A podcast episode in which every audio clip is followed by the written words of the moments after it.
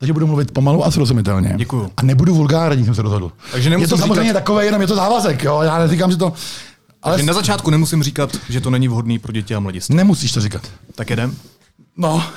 Tak si zapal. Jo, no. Je 3. prosince, posloucháte speciál Studia N, tady je Filip Titlbach. Poprvé jsme se s podcastem vydali do terénu, tentokrát rovnou do válečné zóny. Našli jsme na mapě Řepory a teď už sedím v kanceláři dneska asi nejznámějšího starosty Pavla Novotného. Pavle, dobrý den. Dobrý den, vítám vás na generálním štábu. Díky. Zajímalo by mě, jak jsou Řepory připravené na válku. Já nemůžu potvrdit existenci naší kontrarozvědky, pokud vím. Neprozradím letadlovou loď ani ponorku. Já jsem dostal takový signál od pana primátora o plný podpoře, takže jsem si požádal pana Hlubučka, radního, o $2,5 miliardy na další letadlovou loď. Každopádně mám 2 multikáry, ta 14letá, já prošla nedávno jako repasem, mám velmi statečnou a chrabrou, opravdu skvělou jednotku dobrovolných hasičů. Kolik jich je? Výjezdová jednotka činí 27 lidí. Sám jsem si počil ty hejkala pro ostřelovače. No a připravili jsme na válku asi tak, že jsem si objednal vlajku na to a měla by každou chvilku přijít, takže možná budete u jeho vyvěšování. Schovám se za ní, budou psát a parametry. Vážně, jo? Ano, vy mluvíte o válce. Co když to budou brát z té ruské strany vážně? Co když to budou brát třeba jako diplomatický útok? Může to mít nějaké konsekvence typu, že to může mít nějaký dopad na české firmy, na nějaké diplomatické vztahy? No. Nakolik je tohle vaše zodpovědnost? Já mám ve smlouvě napsáno, že mám hájit zájmy Řepory a jejich lidí. Jo. A já tu smlouvu prostě dodržuju, nebo se jich snažím aspoň dodržovat. A vždycky, když nevím, a to se mi stává, že teď já těžké rozhodnutí, tak přesto, že tu mám skvělý spolupracovníky a rád se dobrý lidi mám okolo sebe, vždycky je nejhůř, tak si vždycky řeknu, je nebo není to v zájmu Řepory. A to, aby jsme se tady prostě o těch věcech rozhodovali sami, je v zájmu Řepory.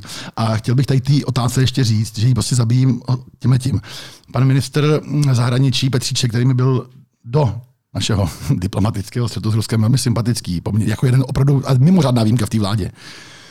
Mě strašně mrzelo, když se vyjádřil Českou republiku v tom smyslu, že nemůže v tom se nic dělat, jo, že to je věcí samosprávy. Jo. Tak já jsem chtěl psát zase dopis a já už nechci šaškovat s těmi dopisy. Mě by opravdu zajímalo, co by udělal, kdyby to bylo jako v jeho kompetenci. Jsou prostě věci, které prostě přísluší jenom nám a mezi ně patří takovéhle věci prostě rozhodovat tady. No, ale kam přísluší tvoření zahraniční politiky? Protože pokud vím, tak moment, vy posíláte dopisy třeba i s hlavičkou Řepory, posíláte je Putinovi, ano. Tak to je svým způsobem tvoření nějaké zahraniční politiky. To Rusko si to přece může vzít z nějakého hlediska nějak osobně. No to jsou, ať si to bere do akce. Dobře, ale nějakým způsobem pak může reagovat na celou republiku. Já si tohle nemyslím. Nezlobte se na mě upřímně. Ta otázka je naprosto na místě od vás, ale je to prostě jenom protože tam prostě patří. Ve skutečnosti jsme Rusku úplně ukradení, nejenom Řepory, ale i Česká republika. Rusko jenom ukazuje svaly. Ve skutečnosti se vůbec nic nestane. Ve skutečnosti jsem takový spíš nástroj, který si na kterém ukazuje to svoji nabuřilost. Rusko je, mimochodem, ta moje taška, že se tam v té televizi jenom ukázala, jak je vlastně Rusko slabý, ve skutečnosti vůbec se nebojím, že by to mělo dopad na naše postavení. To, co jsem viděl v té televizi, tak z toho jsem pochopil, že my jsme jim stejně, že jsme jim opravdu naprosto lhostejný. Vůbec toho nelitu ani na vteřinu a necítím žádnou odpovědnost. A myslím si, že ani neposadili to letadlo s tím ministrem Kolíně na těch 10 hodin. Já se možná zeptám ještě jinak. Ozval se vám někdo z ministerstva zahraničí, třeba, že jim to vadí, nebo z vaší domovské ODSky, nebo třeba z pražského magistrátu? Nikomu to nevadí. ODSka mi vyjádřila plnou podporu, čehož si nesmírně vážím. Já jsem o tom oficiálně s panem primátorem nejednal, ale já prostě byť nepatřím zrovna ke moje stranický průkaz opravdu jako mě zrovna jakoby nespoje s touhletou se stranou, kterou pan primátor. Není to poprvé, co v takovýhle podobné věci cítím tam sympatie, já jsem se s ním viděl dvakrát od té doby. A co se týče ministerstva zahraničí, já jsem to čekal, ale já jsem hned tu otázku, jak jsem tady dal na začátku, co by udělal, jo. Já jsem hned na Twitteru něco vzkázal panu ministrovi s tím, že nebudu šaškovat s dalším jako otevřeným dopisem. Já jsem to ani nečekal. Já jsem čekal, že mě podpoří ODS. Já jsem čekal, že z magistrátu při takový tichý spiklenecký mrdnutí oka. Říkal jsem panu primátorovi, že jsem si objednal vlajku NATO a Hongkongu. jsme se tomu zasmáli. Vy hodně vlašujete vlajky, ne? Já jsem fangličkář a já jsem... LGBT vlajka tady vlála tuším. Škoda, že já jsem ráno vstával a říkal jsem si doma, neřekl jediný vulgární slovo, ale kdybych mohl jedno hodit, jo, tak bych řekl, LGBT vlajka byla fakt zajímavá. Já jsem zjistil, já jsem se rozhodl, že vyvěsím na 2 měsíce vlajku Tibetu. A dotazoval jsem se advokátů Řepory, co se stane, jo? Jako já jsem věděl, že to udělám, jsem věděl. Ale říkám, hele, vyvěsím vlajku Tibetu a nechám ji tam prostě vyset, dokud to bude něco jiného. A oni se podívali a říkali, nic se nestane, můžeš tam vyšet úplně cokoliv. A já říkám, islavistickou. No a říkám, a to bych tam udělal se, to je ta moje, to je ta hranice. Každopádně já jsem trolil, já jsem prostě trolil parlamentiny s tím, že já jsem měl úřad bez fanglí, bez žerdí a byl pospěvek, tak jsem se nechal učvičit a pořídil jsem si 3 v žerdě, otáčecí pěti zložiskama, já mám obsesy na namotávání vlajek. Mm-hmm. A já jsem trolil parlamentiny s tím, že jsem měl tu LGBT vlajku, tak jsem přemýšlel, že velký dilema, jako jsem hrál, kterou vlajku sundám. Protože tam mám řeporickou vlajku, českou vlajku a samozřejmě vlajku Evropské unie. Už ta jsem viděl, jak vytočila parlamentní listy, to se mi líbilo, tak jsem hnedka přiložil pod kotel. A jakoby jsem začal řešit, kterou vlajku sundám místo té LGBT, a samozřejmě jsem sundal tu českou, jo, a naděl jsem jí tou LGBT vlajkou a nechal jsem tam ty unie a byla to strašná legrace, jak to se tam byl článek, jo? Byl na článek, ale to tam já jsem na něj nečekal, jsem to hnedka řekl sám, jako v nějakém rozhovoru, a ne to tam, že to zašlo žít. A tady se to Piráti a zelený byli moji koleční pobavení strašně, ale řekli mi, ať si pořídím ještě vlastní, tak jsem ještě dostal vlastní žert 4. a na to si ty fangličkařím. Ano a právě ta LGBT vlajka byla zajímavá, protože byla to trošku, ty Řepory jsou konzervativní, já jsem poprvé, jsme vyvěsili duhovou vlajku a bylo legrační, mám takového kamaráda, velkýho slávistu Čendu, my jsme spartianská vesnice, ale ta si moudře zvolila do svého čela slávistu, prozíravě, jo, musí to vždycky vesně to rozumnej, a Čenda vždycky jede okolo Statrou, každý ráno vždycky se vozve prostě. Smrt Spartě! Vím, že jede Čenda do práce. No a Řepory čelili první 10 minut duhové vlajce, po 1000 letech, ano, my máme první zmínku 850 let, ale my jsme tady, skoro od neolitu, bych řekl, že jsme čelili duhové vlajce, a já tady tak jako sedím, a píšou si taky své a najednou slyším za oknem. Nesnáším Spartu a buzeraty. sorry, děti, promiň. No. Každopádně dobrý. Mimochodem, teď jsem vysvětlil kurskou vlajku, já vím, že to je nějaký populismus, všechno já tomu rozumím. A teď jsem kurskou vlajku sundal, protože už 2 měsíce. Mimochodem, slyšíte si, jestli máte rádi, jestli máte z Kurdy, slyšíte si vlajku dopředu. Není dispozici. Nabízí jenom jeden e-shop v republice a šel jsem 5 dnů a jsem měl pocit, že bude dřív po válce, než přijde. No. Ale vy jste se přesně trefili, myslím si, že během našeho podcastu mi přivezou vlajku na to. No, tak asi tak jsme připravili na válku. Zpátky ještě od vlajek k tomu pomníku, protože to je aktuálnější téma. Mě by zajímalo, ččeho tím chcete dosáhnout. Ale proč kolem toho proč kolem toho děláte takové dusno, proč prostě nepostavíte ten pomník ve svým vlastním městský části? Já kolem toho dusno nedělám. Je to zkrátka, opravdu bylo to všechno, je to i vlastně jinak, ale já rozumím mediálním zkratkám. Já kolem toho žádný dostan nedělám. Ten záměr tady je půl roku. Ten záměr vznikl tak, že já jsem o tom přesvědčil, já jsem se na to Pavla Žáčka neptal, ale já vím, že mě mají vidět na Facebooku. A já jsem tady prosadil, prostě jsem tady oznámil v Řeporích před asi, a už 30 rokem, že musíme udělat velkou pomníkovou revoluci. Objevil jsem chyby u data úmrtí několika Židů na pomníku padlým druhé světové války. Vytočilo mě to k nepříčetnosti, protože se ukázalo, že z 27 obětí druhé světové války řeporijských, komunističtí odbojáři popravení, piloti RAF, vojáci, oběti holokaustu, prostě máme jich 27 tady obětí, jenom těch 5 obětí holokaustu má chyby. 2 v křestních jménech, 3, mě to vytočilo úplně do běla. Řádil jsem to černá ruka, říkám, ta deska se vymění nebo se restauruje. Do toho jsem si všiml, ten pomník je celkově ve stavu, kdyby potřeba udělat to. Zjistil jsem, že nemáme pamětní desku na pomníku obětem první světové války, takže taky ostuda, to jsem řekl, jak uděláme. A jako omluvenku těm Židům. Z nich někteří to měli správně v kronikách napsaných 70 let, ale to nikdo nevšiml, protože to nikdo nečet, ty kroniky, to nezajímá. Já tam žil tady u sebe a všechno tady furt čtou. Já tu historii miluji těch Řepory. Tak jsem rozhodoval o velké pomníkové revoluci a připravil jsem si 500 000 korun na příští rok a pustíme se tady, prostě mám tady fakt jako pár chyb historických, který už nikdy neopraví. A tady toho si všiml Žáček. Já jsem to přesvědčil a oslovil mě. A já říkám, hele, ten Žáček má pravdu, tak jsem mal to, co má v Číně, jo, pohodě, nikdo to neřešil. A před měsícem vlastně jsem byla konference mě pozvali na konferenci o ruské osvobozenské armádě, která byla tady v Praze na Malostranském náměstí, kam jsem do mě teda přišel a řekl jsem tam těm předložil že Řepory samozřejmě udělají pomník hlasovcům, že prostě to je historický dluh. Ta událost se tady skutečně stala, historická. A že mi tam přijde legrační, že tady prostě to neřeší, až tady reálně je ta historická paměť. To, co vypadá jako moje provokace nějaká Rusů, ve skutečnosti nemá to nic společného. A na to, já jsem ještě psal zastupitelům, hele, jdu na tu konferenci, jo, až to tam zahlásím, tak podle mě už nebude cesty zpátky. Jo. A na to začala ta hysterická ruská reakce, kterou dneska samozřejmě prezentují a už některé domácí média jako moje trolení Ruska, jako moji provokaci. Vůbec to tak není. My jsme to nedělali vůbec rozruch. Hrob na Olšanech, další hrob je v Jenči, další pomník je Velnáří, kde vlastně zatkli Basova, jo. My jsme to opravdu nehesli a já se omlouvám, že to řeknu, ale je to jak s tím Ondráčkem. Já se fakt jako zvedl rukavici. Se k tomu Mondráčkovi ještě dostaneme, v pohodě. Mě by zajímalo, jak to vaše chování, možná výstřední, v té ruské televizi, vnímají, tak řekl jsem to diplomaticky. Ne, máte pravdu, jenomže... Jak ho vnímají zastupitelé tady na té radnici další? Já vám musím říct, tohle je, to je pro mě největší jako radost. Jo. Opravdu ale. Protože právě my jsme tady jako taková parta mladých udělali poměrně ostrý státní převrat. Já to neumím jinak nazvat. To, co se tady stalo z hlediska komunální politiky, je zajímavý opravdu jako statisticky. Tady prostě došlo k opravdu překreslení politické mapy. A v opozici mám vlastně takový stařešiny, nebo já se jim omlouvám, jo, kolegům, ale prostě ty sedláci se přišli prostě do opozice. A oni jsou fakt skvělí, jo. Já jsem je poprosil, ať jsou hodně aktivně pozici, ať jsou jako já ostrý, nebo ať jsou rádci, ať jsou čímkoliv, ať jsou pasivní. Jenomže právě mezi nimi, a to zástupce KDU-ČSL, nebo můj vlastně protikandidát, jako potom pan Jirka Bažek je tady místně největší sedlák prostě a ta rodina si mám milovník historie, jo. Tyhle ty lidi přesně patří k těm, kterým mi řekli půl slova. Co se týče té ruské televize, já ve výstřední jednání, prosím vás, tady byla 6. televize ten víkend, jo, nebo ten 2 dny ruská. Já jsem byl skopaný z těch ruských novinářů. A to, co v tom studiu vypadalo, že já jsem ve velkým živým vstupu, tady stál člověk s mobilem proti mě. Abyste rozuměli, mě už to bylo úplně ukradený, jako, co to je za televizi. Já jsem neviděl tu dekoraci a jsem za to rád. Táta mi říká, jak to, že jsi se nepodělal. Já říkám, táta, já jsem neviděl tu dekoraci. Jo, prosím vás. Da, pažalsta. Řekněte tomu svetovanému pánovi nebo opilému. Скажите этому пьяному человеку или обкуренному, что ничего о власовцах не говорили. Já jsem měl na uších. To byl ve velké areně, jenom abychom možná. Já jsem byl ve velké areně, já jsem měl na uších. Já jsem hodně byl strašně unavený, já jsem byl opravdu hodně unavený. Moje žena miluje, tak v tom stavu, když dal poker. Já jsem největší výsledku i rekord stále platný jsem český pokerový tur jsem udělal. Unavený, jsem hodně unavený v tom, a tak hraju svůj nejlepší poker. Pak nám energii dělat dohovaděný. A jsem velmi agresivní jako hráč.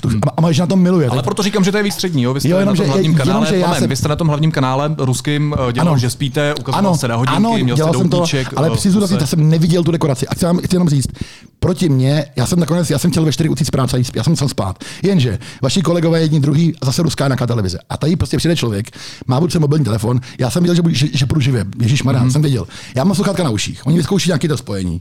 A teď mě spojí do toho studia. Jo? A já slyším to studio, nevidím ho. A v tom studiu překladatelka fungovala, ale ještě nepřekládala, protože jsme ještě nebyli v tom živém vstupu. A já tady sedím po tom týdnu, když řeším jenom vím všechno o vlasovcích, neexistuje nic, co bych o nich nevěděl. Sedím jako v Koněvovi. Já jsem opravdu hrál, už vím i o tom Mongolsku. To by byl nějaký historik, nechápu, jak víte o tom, že vražil v Mongolsku. Říkám, já jsem teďka prostě expert na vlasovce a na Koněva. To je divný, že jo. A já slyším v těch sluchátkách, tak to prostě bylo, přátelé. Já slyším, jak tam mluví někdo. Já neviděl, že to budou 2 lidi. Mluvíte rusky? Já mám 2 semestry ruštiny, jsem si udělal na vyšší odborné škole, jako volitelný předmět. Takže nemluvím rusky. Já uvažený starosta Pražského rajonu Řepory, tak už učím se poslední dny, nejsou špatný. A já slyším v tom studiu, jak někdo, ani nevím, jestli moderátor, já jsem neviděl, kdo to moderuje. Slyším arénu, jak říká o těch vlasovcích, že jsou mýtus. Řekl to 2krát. Potom, co mě sem chodí lidi, samozřejmě taky nadávají. Chtějí lidi a pane starosto, tady je odvedli, z Rudný jsem přijel, tady je odvedli a táta vám vzkazuje, že tady je odvedli za rok a tady je postříleli a tam jsou zahrabaný na tom fotbalovém hřišti. My jsme objevili hrob, který nikdo nevěděl. Já tady ty vlasovce, jako, ty jsou pro mě reálnější v těch Řeporích víc než cokoliv jiného. A tam říkají mýtus a mýtus. 2krát to slyším. No, já jsem opravdu, já už jsem byl, no a já jsem nevěděl, jestli jsem, jak velký jsem televizi, já vím, co je Russia 1 prostě, jenomže já jsem ani nevěděl přísáhou, že jsem na Russia 1 v tu chvíli. Tady, no, reagoval si tak, myslím, na moderátora, ale prostě ne na hosta, že je svetovaný. Já jsem nevěděl, jestli to s tím mýtus říká host nebo moderátor. Já jsem pochopil, že nevěděl, co jsou ve studiu. A co jsem na tom asi nějak říct, ty lidi popírali, já jsem nebyl žádný hrdina v tu chvíli, já jsem nevěděl, že dám svůj životní rozhovor v televizi, já jsem jenom slyšel naprostý kraviny. Je to životní rozhovor? Já nevím, já nevím, to, já nevím, já, já, Já mám pocit, asi že jo, ale já jsem to vůbec neplánoval, tu věc. Mně přišlo jenom prostě správně, začít si dělat srandu, ale já jsem, kdybych tu arénu viděl, já bych se možná taky podělal, nebo v ní stát. A co by se stalo, kdybyste ji viděl? Jako byl byste umírněnější, nebo co by se stalo? Ne, vlastně lež, že bych byl asi umírněnější. Já se vlastně na to jenom vymlouvám. Já vlastně nevím, jestli by byl umírněnější. Já se hlavně vůbec nesmím, já necítím žádný jako strach z nich, každopádně. Jo. A opravdu, já vám něco musím říct jako novináři, já vím, že mě přerušíte, ale pane kolego, já můžu říkat pane kolego, že jsem taky novinář a můžete mi říkat, že jsem bulvární. Pro mě je na ty věci nejšilenější to setkávání se s těmi ruskými novináři. To jsou fakt chudáci. My furt o tom mluvíme, nebo my jak to vnímáme, že ty ruský média jsou zmanipulovaný a ta propaganda, ale ono to je rozdíl o tom mluvit a pak to zažít. Sem přijede holka, která je prostě ruská, žijící v Česku, asi nějaká novinářka, umí s kamerou, umí s foťákem, umí stříhat. A ta jim dělá nějaký servis těm ruským různým televizím. Ta sem přijede hnedka ten první den, má tam nějaké otázky. Já ji tady vykoněvuju, my tomu říkáme vykoněvovat, a ona odjede. A v tom Rusku evidentně dostane strašný prostě pardon, já jsem strašný prostě vynadáno. Takže se místo toho přiletí štáb z Rigy, prostě na 15 minut a zase odletí, to se na MZV v Řepory nikdy nestalo, dobře. No a ta holčina sem přijde za 3 dny znova, protože je zase nějaká jiná televize. A pozor, Zvezda, to je televize ruského ministerstva obrany. Zkuste si představit, co se to v té televizi, jaký otázky mi asi posílá televize ruského ministerstva. A ta holka tady stojí a takhle stojí klepe ruka, protože se bojí na existenci, že se cítí udělat srandu. A já jí říkám, prosím tě, já jsem taky novinář, já jsem uvolněný funkci, jenom teďka, jak to nějak řeknu, prosím tě, aby ty lidi se bojí o existenci holou. No tak vy teď asi jako popisujete hlavně ten rozdíl mezi veřejnoprávním a státním médiem. No ne, já popisuju rozdíl mezi to, co zažívám se s ruskými státními médii tady. Jsem nezažil ze soukromou televizí v Česku. To prostě není tady svět, který říkám, já popisuju, ale rozdíl mezi státním a veřejnoprávním médiem. Ale já jsem to tu chvíli prostě vnímal jako nějaký ruský médium, který říká naprostý kraviny. Já jsem si neuvědomil, jakým je to jedno, ale co jsem měl asi tak jiného říct na to. A co jako no. A už jsem prostě byl v režimu, že už jsem opravdu jim dával nepokrytě najevo, co si jako myslím o tom, co slyším. Ono jako když mě to fakt našlo s tím mítem. Já jsem se tam tvářil, že mě naštvali Poláci. To jsem se tady chystal. Ale mě našel ten mýtus. To je mýtus o něčem, co je tak pro mě hmatatelný, že ani hmatatelnějšího za poslední jako dny a týdny jsem jako neznám. Pavle, pojďme teď z těch ruských televizí spíš k těm českým televizím. No. Já jsem si v rámci té přípravy se podíval na DVTV s Martinem Veselovským, to jste říkal, že jste udělal chybu, že jste do toho rozhovoru šel, tuším někde. Já jsem tam už... Ale moment, já teď jako zopakuju vaše slova. Jo? Vy jste řekl, že budete důstojným starostou, cituju. Vezmu si sako, budu se 4 roky chovat normálně, důstojně jako diplomat. Koukal jsem se na váš Instagram, tam jste zase s holým pupkem. No, počkejte, to mi křivíte. To tam jsem, ale to je natáčení televizní. Já prostě... Ale vy jste starosta, je to důstojný. Počkejte, já jsem sice starosta, ale já můžu krást, nebo si můžu taky přivydělávat poctivým způsobem. A já nemám jak si přivydělat, protože já nemám vůbec žádný čas. A je to tak, to vypadá v praxi. Že jsem nechal běžet i Láďu Hrušku. Jsem měl fakt jako hezký jakoby procenta. A už jsem... Vy jste u toho Veselovského řekl, že se budete chovat důstojně, normálně. Ale já se chovám důstojně normálně, ale když to všijate, výborný je. Nejčastější moje fotka, co běží v médiích, je z natáčení klipů 3 sester. To nejčastější teď moje fotky, co se objevují v médiích, jsou z natáčení pořadu Extrémní starosta, kde jsem v díle, promiňte, že já se nechci dělat reklamu, ale se na to, kde jsem prostě udělal díl o tom, že si chceme spojit s Třebonicema, to je pravda, a já to nesmím říkat nahlas, protože by mě zabili, já jsem dostal zákaz, dělal tam kroky politický, tak jsem vlastně natočil díl o územních zájmech Řepory, je to nadsázka do recese, a no, já jsem si postavil dole generální štáb a vlastně jsem si točil pořad a já si v pracovní době a skončí. A já si můžu prostě, já jsem tam furt přivydělávat, že si to točím o tom starostování televizní, protože můžu doložit, jak to využívám tady v té komunální politice. A já prostě jsem potom ale přijde audit a já tady můžu vítat. Já jsem ještě neukrát. Takže já tomu rozumím, takže to, až se jako používáte po pracovní době toho starostou pořád, jako městský části. Dobře, a zveřejňujete to. Odpovím jinak, nebudu politik, odpovím jinak. Ten slib jsem porušil, není to pravda, nechovám se důstojně, je to nedůstojné. A tak vám to asi voliči odpustí tady, ne? Předpokládám. Ano, voliči mi to odpustí. Kdybych to neměl, je to ani nezajímá, oni to ani nesledují, je to úplně ukradený. Oni opravdu vám můžu vás vůbec, ani ty vlasovci, mimochodem, ty mě začali zajímat a to je dobře. Lidi tady zajímá, jestli máme uklizený odpadky okolo kontejnerů, že tady zatápíme pro těch ubytoven. Tohle zajímá lidi, že máme zvládnutou zimní údržbu. Tady jsme vesnice, tady nikoho nějaká velká politika, ani už vůbec geopolitika nezajímá. No. Já jsem prostě celka stromeček vánoční, to je taková silná chvíle každý rok, že se sejde celá vesnice na náměstí. Já jsem myslel, že mi tomu fakt něco řeknou ty lidi, jako k těm, jo? Ale oni mi akorát říkali, že se jim to líbí, ta iniciativa, tady ty Rusy prostě nemáme rádi, je to tak, ale já jsem to takhle, to nebyl ten původní ten. A nebo že se o mě bojí, ale já jsem ještě a on někdo přijde to zastupitelstvo a ještě do teďka, můžu vám to odpřísáhnout, ještě ani jeden občan Řepory mi nezavolal, nebo nepřišel říct, že si to myslí, že to je špatně. Je to divné, jestli se mě bojí, nevím. A si všem to zastupitelstvo. Ještě se to nestalo. A to mám teda 5000 obyvatel. Zajímalo by mě, jestli vám chodí výhrušky. Vy jste včera zveřejnil na Twitteru nějakou SMS-ku, zdravstvujte, že brzo dostanete po hubě, tuším. Teď to neříkám asi přesně, jak to bylo. Chodí vám teď po těch rozhovorech v ruských televizích nějaký výhrušky? A víte, od koho to je třeba? Deník N nepatří k lidem, kterým bych chtěla lhát, zrovna teda můžu vám říct. To nedělejte, prosím. Pak bych ale musel říct pravdu. Taky řekněte. Já nechci policejní ochranu jako starosta Pražský školář. Já jsem za něm tenkrát přijel, protože jsem mu udělal podporu s tím Koněvem, já tam mám místo starostovství osadnický, mám ty kluky prostě rád oba dva, no. Prostě mám rád. A s těmi kamarádi.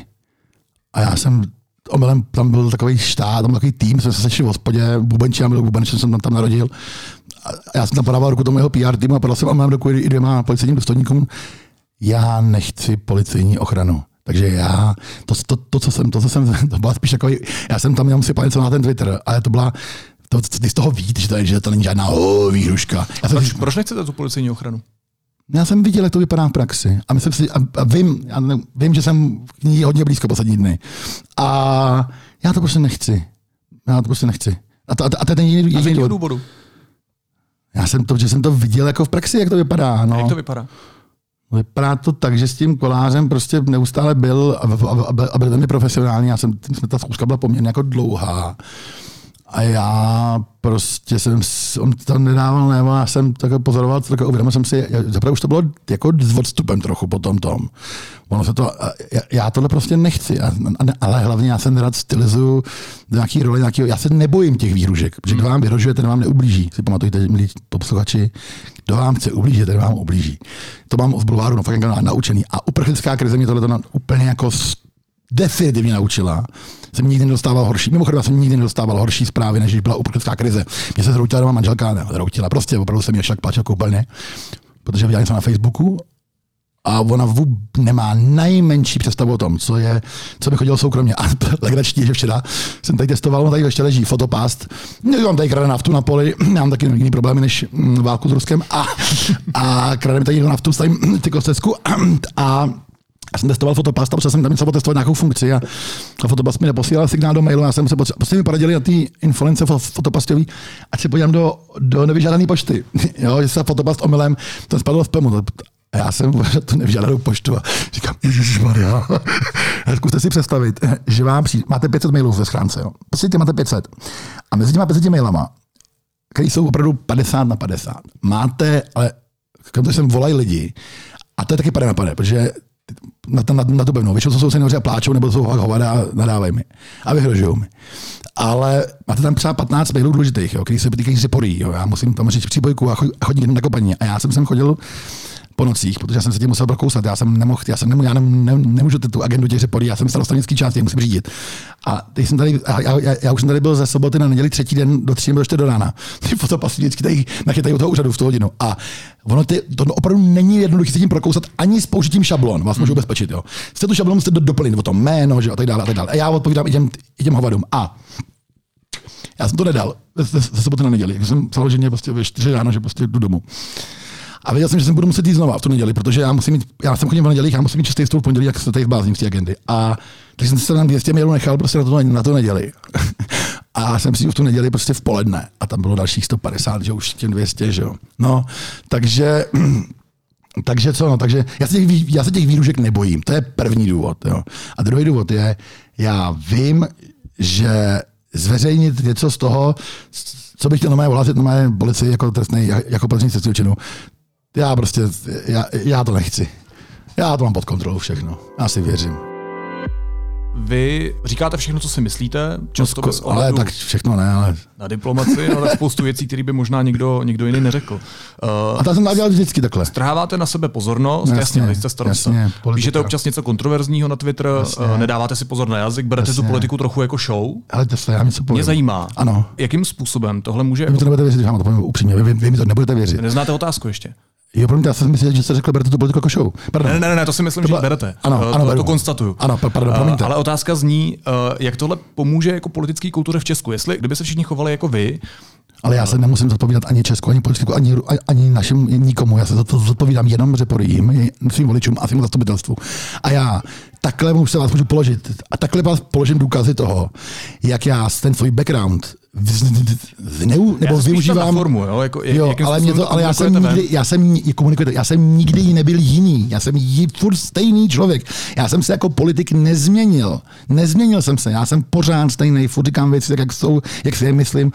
Můžete mě obvinit z čehokoliv, že to je celý populismus, žerou nějakou hru prostě politickou, cokoliv, ale já jsem pořád stejný. Já jsem furt stejný, nic se nezměnilo. A já jsem to těm lidem tady tomu volebním programu psal, prostě že budu furt stejný a že jestli mě zvolej, že prostě půjdu všemi prostředky i za cenu občanské neposlušnosti s tímhle bojovat. I všemi prostředky, které jste používal třeba v bulváru, protože co já vím, tak máte nálepky. Sám používáte protekční fracek, měl jste nálepku dělníka bulváru, teď extrémního starosty. To jste vy, nebo jste jiný? Já nevím. Moje žena by vám na to odpověděla asi jinak, ale... Já potom zavolám státního podniku, vezmu si k telefonu tiskového mluvčího a řeknu, až mi tady vadí nějaká skládka a řeknu, čekajte, teď musím to vypípat, jo. Hele ty píp, dám ti na Facebook píp a napíšu tam, že jste píp, ale. Prostě vy jste prostě píp, ale, protože jste prostě píp a já jsem celebrita a vy jste prostě píp a Facebook má moji 80 000 fanoušků nazdar a fláknu s tím. Druhý den ta skládka uklizená. My jsme jednáním o spolupráci. Teď se pochválím a je mi to k ničemu, to není, promiňte, ale ten podcast, že podíš mě někdo moc neuslyší. My máme rozpočet 28 milionů korun roční a já jsem na zářijovém zastupitelstvu městské části, to se s tím musíš jakoby dát a vědomí, já jsem za srpen a za září podepsal Řeporím darovací smlouvy na 19 milionů korun, jo, pro spolupráci. To je prostě částka, která pro nás znamená 2/3 rozpočtu za srpen a za září. Opakuju znova. Magistrát s náma výborně nám pomáhá magistrát, přestože jsem ODS a tam soudí Piráti. Když se podíváte, můžete mě obvinit, že jsem fakt chovám jak to, když se podíváte do katastru, to může každý podle mě, tak musíte vidět, že těm Řeporím takový divný od mého zvolení přibývají takový fialový ostrůvky, to je majetek městské části. Já si nemůžu pomoct.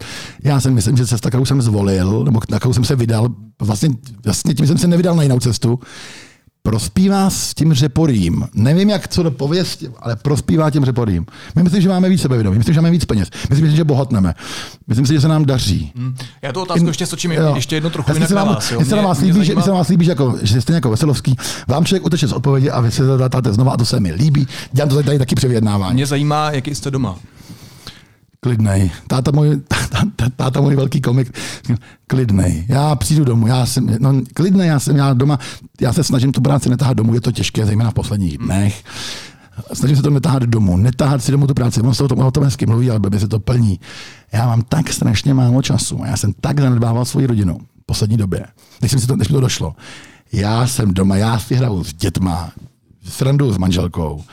Ale já nemůžu říct, že jsem doma někdo jiný, když tady pak mám tady takhle, ale hele, úplně normální táta od rodiny jsem. Nebudete to vědět, jsem úplně normální fotér od rodiny. Zděte se mi děti, zděte se mojí ženy. Proč vyžadujete tu pozornost takhle venku, když jste v té funkci?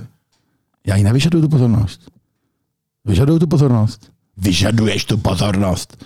Nelíbí se vám ta pozornost? Líbí se mi strašně ta pozornost. Komu by se nelíbila? Líbí se mi, to dělá mi dobře. Každému by se třeba nelíbilo. Rád o sobě čtu ty články. A já znám lidi, kteří nechtějí jako pozornost veřejnosti. No, já jsem přišel z showbiznesu, ne? Tak já jsem se živil v showbiznesu, pracoval jsem v showbiznesu dlouho a já nebudu kecat, že mi to nedělá dobře, speciálně. A proč vám to dělá dobře? No, oni Když teda jste takhle nastavený a prostě jste z toho show businessu a jste prostě osoba veřejně známá a v nějakým způsobem jste se chtěl jako každá holka proslavit, aby slavná celebrita a podepisovat se na ulici, komu by nedělalo to dobře. A pozor, ještě ke všemu, že to je pozitivní. Já mám pocit, že se mi poslední rok povedlo jakoby dost podstatně změnit svůj mediální obraz. A spoustu lidí mě bralo prostě negativně, už mě negativně nebere. A teď nezlobte se na mě, a teď ty články jsou ještě ke všemu pozitivní. Mám velmi silnou podporu těch Řeporých, dělá mi to dobře. komu to taky dobře nedělal, ale jsem jenom člověk. No. Ano, děláme ta pozornost dobře, mám ji rád a pak, když to dokážu ještě chytře propojit s tím, že s nějakou prosperitou těch Řeporí a nějakou s pozitivní konotacemi ve výstupech médiích, tak to vlastně dělám, ještě si převídám tím pořadem, tak to vlastně dělám strašně chytře. Já si myslím, že to dělám všechno ještě ke všemu chytře. Pro sebe i pro Řepory. Mě vlastně zajímá, jaký jste jinak ve skutečnosti, než je tady ta jako póza, kdy... Veselý, příjemný chlapík, chytrej. Smutnej někdy třeba? Smutnej jsem velmi. A i brečím. Já ty, kdybyste mě viděl, to zákulisí. Hele, pomluvy. Já jsem pan pomluva. Já jsem ředitel bulváru. Jo? Já jsem prostě člověk, který se drbama živil. Já jsem ten poslední starost, který měl fňukat, jako všichni z ostatních starostí fňukají. Že píp celá vesnice, jo. Opravdu, já jsem opravdu vodolej, tvrdák. Já jsem doma plakal nedávno, jsem se doma rozbrečel, protože mě bylo líto, jak vás tady, oni vás pomluví za všechno, ty lidi, to je normální. A já mi tam přijedu a starosta mi tam říká, už tam je druhý období, je tam 5. rok, vesnička ve středních Čechách a říká mi, ty mě všechno, mě cokoliv udělám dobrýho, oni mě stejně pomluví. A já říkám, prosím tě, s tím si od toho šel, ne, tomu si řekni, co vydržet, chlap, já ještě budu rady. Já jsem doma brčel, mě bylo strašně smutné, my jsme dělali tribunu na fotbale, dělali koci tribunu, nevyšli jim peníze, si to skonili, ale dělali se to poctivky hrozně. On není jednoduchý, ještě potřebovali 120, jo. A ono není jednoduchý dát už levou dotaci na stejný projekt meziročně, jo. Je to těžký, já jsem to zauštával hodinu a půl, jo. A dokázali jsme to udělat čestně, jo. Neporušit zákon, to nám to skoro nejde. A teď takže jsme tu tribunu nakonec postavili, jo, teda. Ale bylo to teda šílený. Ale postavili, betonovali tam kluci své pomocí. Já mám tady všechny hospodský, mám podchycený, já jsem strašný agent, jo. Stejně jsem z té tribuny měl 100 000, jsem se doslech. A mě to, já jsem to mal rozplakal. Ježišmarja, kdyby mě viděli voliči, kdyby mě viděl Rusko, v mých slabých chvilkách.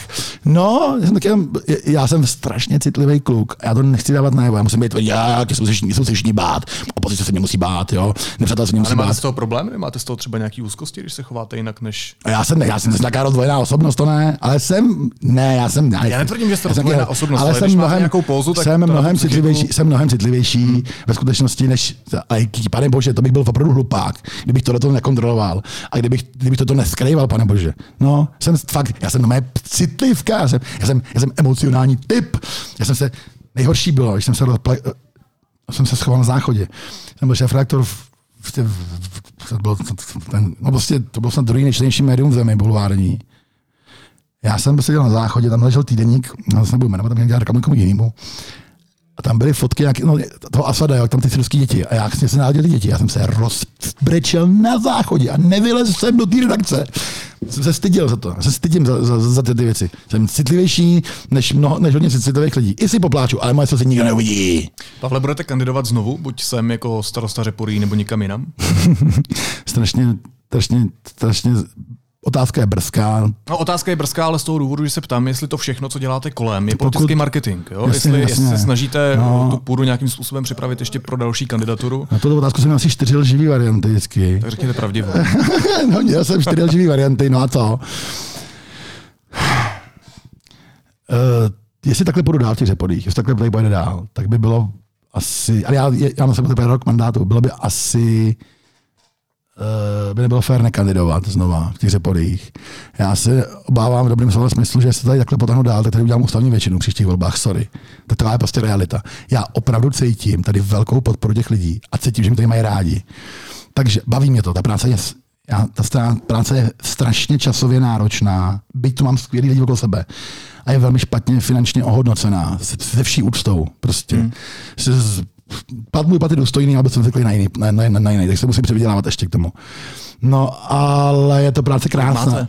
Beru 41 000 čistý, což je důstojný plat, ale já jsem prostě řekl na kilo, já mám 2 děti a já si ty peníze převydělávám jako těm televizí, ale prostě jsem byl zvyklý prostě na jiný standard. Tak to prostě je, když prostě berete od 20 let, prostě jste šéfredaktor, prostě berete prostě 100 000 měsíčně, najednou berete 40 000, nemáte čas na nic.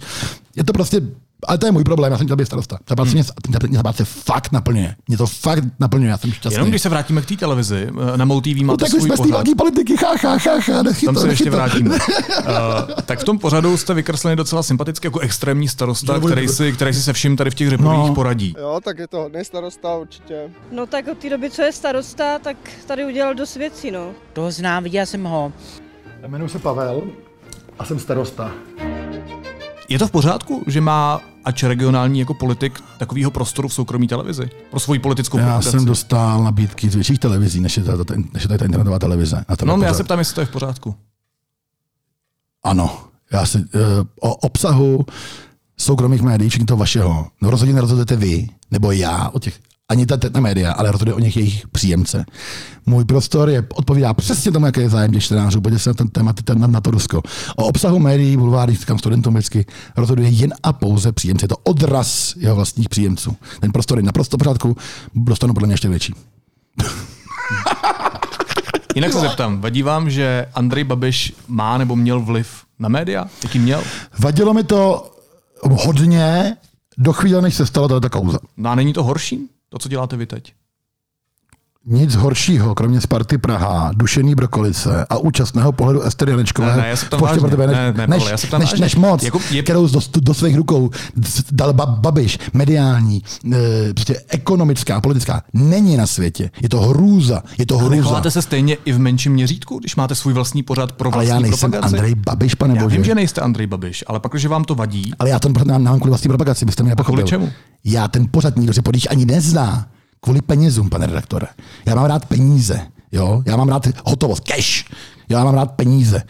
A já jsem jednal, já jsem odmít, tak byste říkal, vy jste odmítl, hezky. Co jste odmít? No odmít jsem větší média se stejným formátem. Jaký? Ale pozor, já jsem dostal nabídku na seriál o starostování od média, který prostě produkuje obsah, který je jeden z nejlepších vůbec obsahů, který se produkuje u nás. Já jsem dostal mimochodem taky od Babišova, jednoho obrovského média, jsem dostal nabídku velmi zajímavou. Já jsem odmítl nabídky na pornou exhibici ve větších médiích. Jak být politicky úspěšný v Řeporích, o tom já vím všechno. Já to nepotřebuji. To bylo kvůli penězům. Já jsem měl 2 požadavky. První byl, nemám čas, takže pátek odpoledne, sobota brzo ráno. A druhý byl, víc peněz než starostování. Já si tím internetovou televizí vydělám poctivě víc peněz, než tím starostováním. Uživím tak tu rodinu. To je všechno. Já jsem mohl šaškovat v mnohem větším médiu. Mě to vyhovovalo. Absolutní svoboda. No. A já jsem měl takovýhle pořad vždycky jsem neměl. No. A mimochodem je to dobrý pořad. Je to zábavný pořad. Je to zábava. Fakt je to zábava. Lidi, jak je to baví. Mě zajímalo, jaký máte vztah k moci. Jaký máte vztah k moci? Jako každý chce být mocný. Tak já se ptám, když se vám nelíbí ta otázka. Ne, mně se líbí otázka. Vy jste jako bulvární novinář sbíral kompro na různých lidi, manipuloval jste s lidmi, sám se to přiznával. A proto se ptám, jakou v roli politika... Každý chlap chce být moc a má rád moc. Každý chlap chce mít... Ale ne, tak prostě ježíš, každý chlap... Jsi to řekl? Jo, moc je prostě opojná. A ono se říká, a vy jste takový chytrý, ale ono se říká, chceš si prověřit charakter člověka, nepoznáš ho v chudobě, ale dej mu moc. Jak vy víte, jak byste se chovali, byste měl moc. Ale mně stačí ta moc a tě máš Řeporyema. A vy máte? Mám ji. Měl jste ji i předtím, tak se ptám, jaký je váš vztah k ní. A mám policejní razítko na to, že moje moc je teďka velká, můj mediální vztah je velký. Mám to od kriminálky, že můj Twitter teďka je strašně důležitý a že mám jako... No je to opojné, baví mě to a musím se u toho hlídat, ale naštěstí mám okolo sebe spolupracovníky, mám i starosty. Fakt je to další hnací motor? Je to něco jako ta pozornost? Souvisí to s tím? Jenže já jsem měl vždycky, tyjo. Já nemůžu, ale asi jo, ale asi bych byl hloupý, kdybych nepřemýšlel o tom, jak to využít, jako jo. Ale vy všimněte si, že já dělám to, co nedělali moji předchůdci těch Řeporých. A to jim nejvíc vyčítám. A nemůžu o tom mluvit, ale vyčítám jim to nejvíc. Nebrali do party ty Řepory. Já ať udělám cokoliv, ať budu chtít mířit kamkoliv, ať zkusím cokoliv. Já vždycky vezmu do party Řepory. Vždycky vezmu do party Řepory. Řepory jsou totiž to nejdůležitější v té věci. Vždycky. Já jsem uspokojený, protože já jsem politicky uspokojený, já jsem lidsky uspokojený, já jsem fakt spokojený. Jsem napravil mediální obraz. Mně tohle stačí. Mně tohle jako stačí. Já jsem šťastný. Já to tady miluju. Já při tejší moci a penězích a těm všem. Miluju ty Řepory. A mě vždycky bylo líto, že doma nejsem prorokem a že ty lidi neví, co tady ve mně mají. Já mám moc takový vztah, já jsem nikdy nežil. A teď mám pocit, že to mají lidi rádi, že těm Řeporům pomáhám. Já to jsou taky keci, ale je to pravda. Já ještě takhle zůstane. Já budu spokojený. Jestliže budu tady starosta úspěšný v těch Řeporích, jestli mi to vydrží pár volebních období a budu mi tady mít rádi, budu mi tady lidi ctít a budu mít peníze, já budu spokojený. Když jste dělal v bulváru, šikanoval jste lidi? Nešikanoval jsem lidi, já jsem dělal svoji práci jenom, jsem byl profesionál. Což jim, dneska, když jsme sem jeli do Řeporí, hledali jsme na mapě, kde jsou. Ale jsem se koukal. Když to ví Moskva. Kdy v roce 2013, je to asi 6 let zpátky, jste pro Mladou frontu Dnes řekl, že tu Bartošovou zabijete. To jsou vaše keci, ale. A on to je ten Petříček. A tak to už to životě bývá, že ty nejčetnější výroky jsou Petříček. Ta věta je vytržená z kontextu. Já jsem jí řekl, to věta vedlejší pověd dlouhého souvětí pro slovenský deník SME. Za texty taky jsem nesmírně vděčný, že jsem mohl ten rozhovor s lidmi udělal. My samozřejmě nakonec zabijeme. Jsem tenkrát řekl. Ano, a nebyl, vyznělo to tak, jo. Ale Bartošová se samozřejmě zabila sama, ani z jednoho promile za to nemůže bulvár, může za to její alkoholismus a výběr životních partnerů. A jestli mě něco mrzí, tak to není, že se Bartošová zabila, protože ona tomu směřovala, to je její volba. Tak je mrzí, že se u nás nemluví o alkoholismu žen trochu víc. To jsem tenkrát měl, já jsem měl ten den, že vstup na televizi Nova. Bulvár k tomu nepomohl. K čemu? No k tomu, že se zabila. Ne, k tomu, že se zabila, si pomohla Bartošová sama a myslím, že to byl 10. revers, krátce předtím, který podepsala, když prchala z soukromého zařízení zdravotnického, státního zařízení zdravotnického, zahraničního soukromého zdravotnického zařízeního. Táta mi říkal, byl kamarádi, my jsme byli kamarádi, my jsme ji platili do poslední chvíle, i Josef Rytaře jsme platili, měli u mě novomanželský deníček, my jsme jí platili peníze, mimochodem, jo, v té. Táta mi vždycky říkal, ona se potřebuje jenom léčit, ta holka, ona potřebuje půl rok se léčit, ano, bude potom brát prášky, ano, ale bude dobrá. Ale vy jste na tom parazitovali. No, my jsme na tom parazitovali čtenáři bulváru v první řadě. Protože jsou vaše slova z toho i dnesu, teď jsem si je čet. Že ty rozhodovali o tom, že se o tom bude psát. Parazovali jsme na tom, no. Ježíš, sám řekl, že jsme na tom parazovali. Jo, tak ještě jinak. Já jsem mluvil s reportérama, já jsem mluvil v té době s Kronenzeitungem, to je asi nejtvrdší rakouský bulvár. A oni říkali, vy se máte, jo. Každý stát má svoji Bartošovu, každý bulvár má svoji Bartošovu. A on mi říkal, my máme v Rakousku takovýho herce, který je už jako chlastá hodně. A on je takový hodně starý a chlastá. A on udělal třeba v letadle incident a my se potom smějeme. Ale vy máte ještě okolo takový šešky, co okolo tady říkou. Ano, parazovali jsme na ní. A nemáte pocit, že byste šikanoval nějaký lidi skrze ten bulvár? Že by se to moc využíval tímhle směrem. Jo, ten pocit jsem získal krátkou dobu. A byl to mylný pocit? Ne, byl to správný, byl to dobrý pocit a jsem to sobě a sám poznal. Počkejte, nechci domluvit. Já jsem ten pocit získal, když jsem převzal Super CZ. To bylo poprvé, já jsem byl vždycky profík, ale když jsem převzal Super CZ, to je naše vůbec nejčtenější médium v zemi. To je to na tom seznamu. Tak to jsem měl 2 miliony čtenářů denně, unikátů. A to jsem se poprvé přistihl, co jsem to dělal tu práci, přitom, jak si řeším nějaké své věci, prostě články, pak to je opravdu, tam se mohl šikanovat. To je ta hraná, to jsem si uvědomil, že je žilková, že jsem oplý mocí, tam jsem si uvědomil, že začínám ujíždět, že jsem dostal prostě prsten, který vádne všem, tam jsem začal se lahávat. Bez ohledu na to, kdo si to zaslouží, bo nezaslouží. Jo? Vy jste v jednom rozhovoru teď řekl, že protáhnete Zdeňka Ondráčka, komunistického poslance, ve kterým teď máte spor, takovým bahnem, že na to nadosmrtí nezapomene. A to byla pravda, já nikdy nemůžu. Používáte i v roli politika to samé, co jste používal v tom bulváru, nebo ne? Při vyjednáváních ano. Naprosto nepokrytě vyhrožují lidem, a vždycky ale zájmu těch Řepory. Tady se odehrávají scény neuvěřitelné. Tady kleče lidi na kolenou. Prosím vás, nebojte, jste ve mně úřad, prosím vás, nebojte! A já říkám, já volím kriminálku. Ano, ano.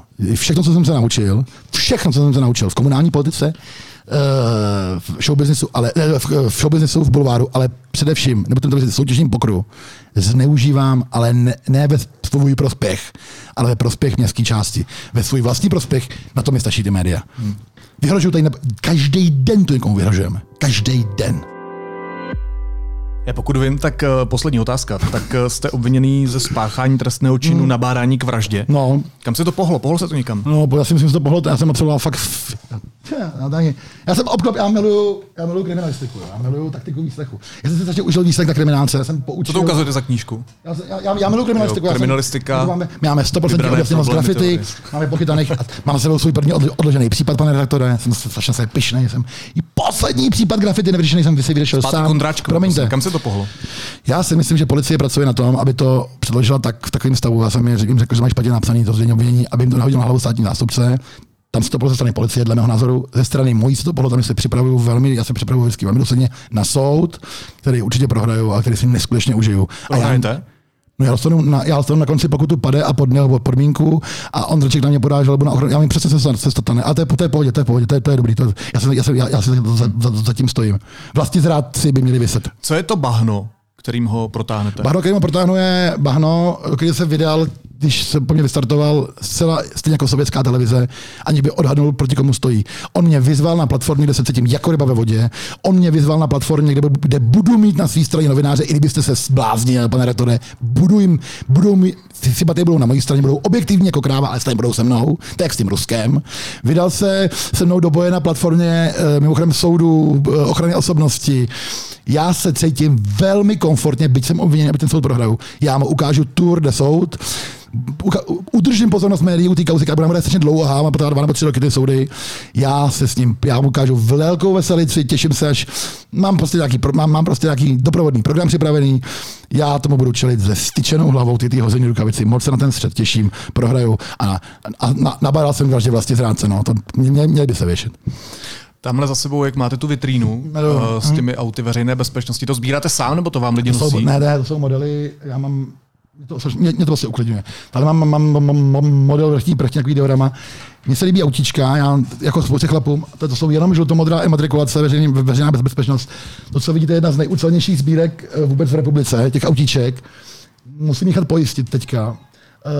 Ne, to jsem nazbíral sám a když dostal to nějaký peníze, je to nesmírně uklidňuje a výborně to funguje jako tatání ledu na schůzkách, vám musím říct. No. Mám prostě, a ještě mám takový úlet pro, fascinuje mě období normalizace, PSVB, fascinuje mě normalizace, chystám výstavu, tady vidíte, že je v okolo své fotky, zajímá mě fenomén PSVB, mě fascinuje mě fenomén PSVB, no. A ty autíčka lidi mají hrozně rádi a sem chodí, na ty jednání chodí většinou starší než jsem já a strašně se jim líbí. Vzpomínám si na své vlastní mládí, no. Je to hezký, ne? Je to hezká sbírka. Já vím. To hustý říká náš fotograf. Pavle, poslední otázka, prosím, soustřeďte se. Lhal jste v tom rozhovoru, nebo ne? Ne, jenom jsem vám samozřejmě udělal všechno pro to, abych utekl od toho tématu velká politika. Já si myslím, že jsem to porazil, že to nemůžete, vy jste byl fakt dobrý, šikovný, dal jste mi dobré otázky, máte pochvalu. Nelhal jsem vám, ale zkusil jsem fakt udělat všechno pro to, abych nemusel odpovědět na tu otázku hlavně té velké politiky. Pavel Novotný, starosta Řepory, díky moc, mějte se hezky. Děkuji za pozvání.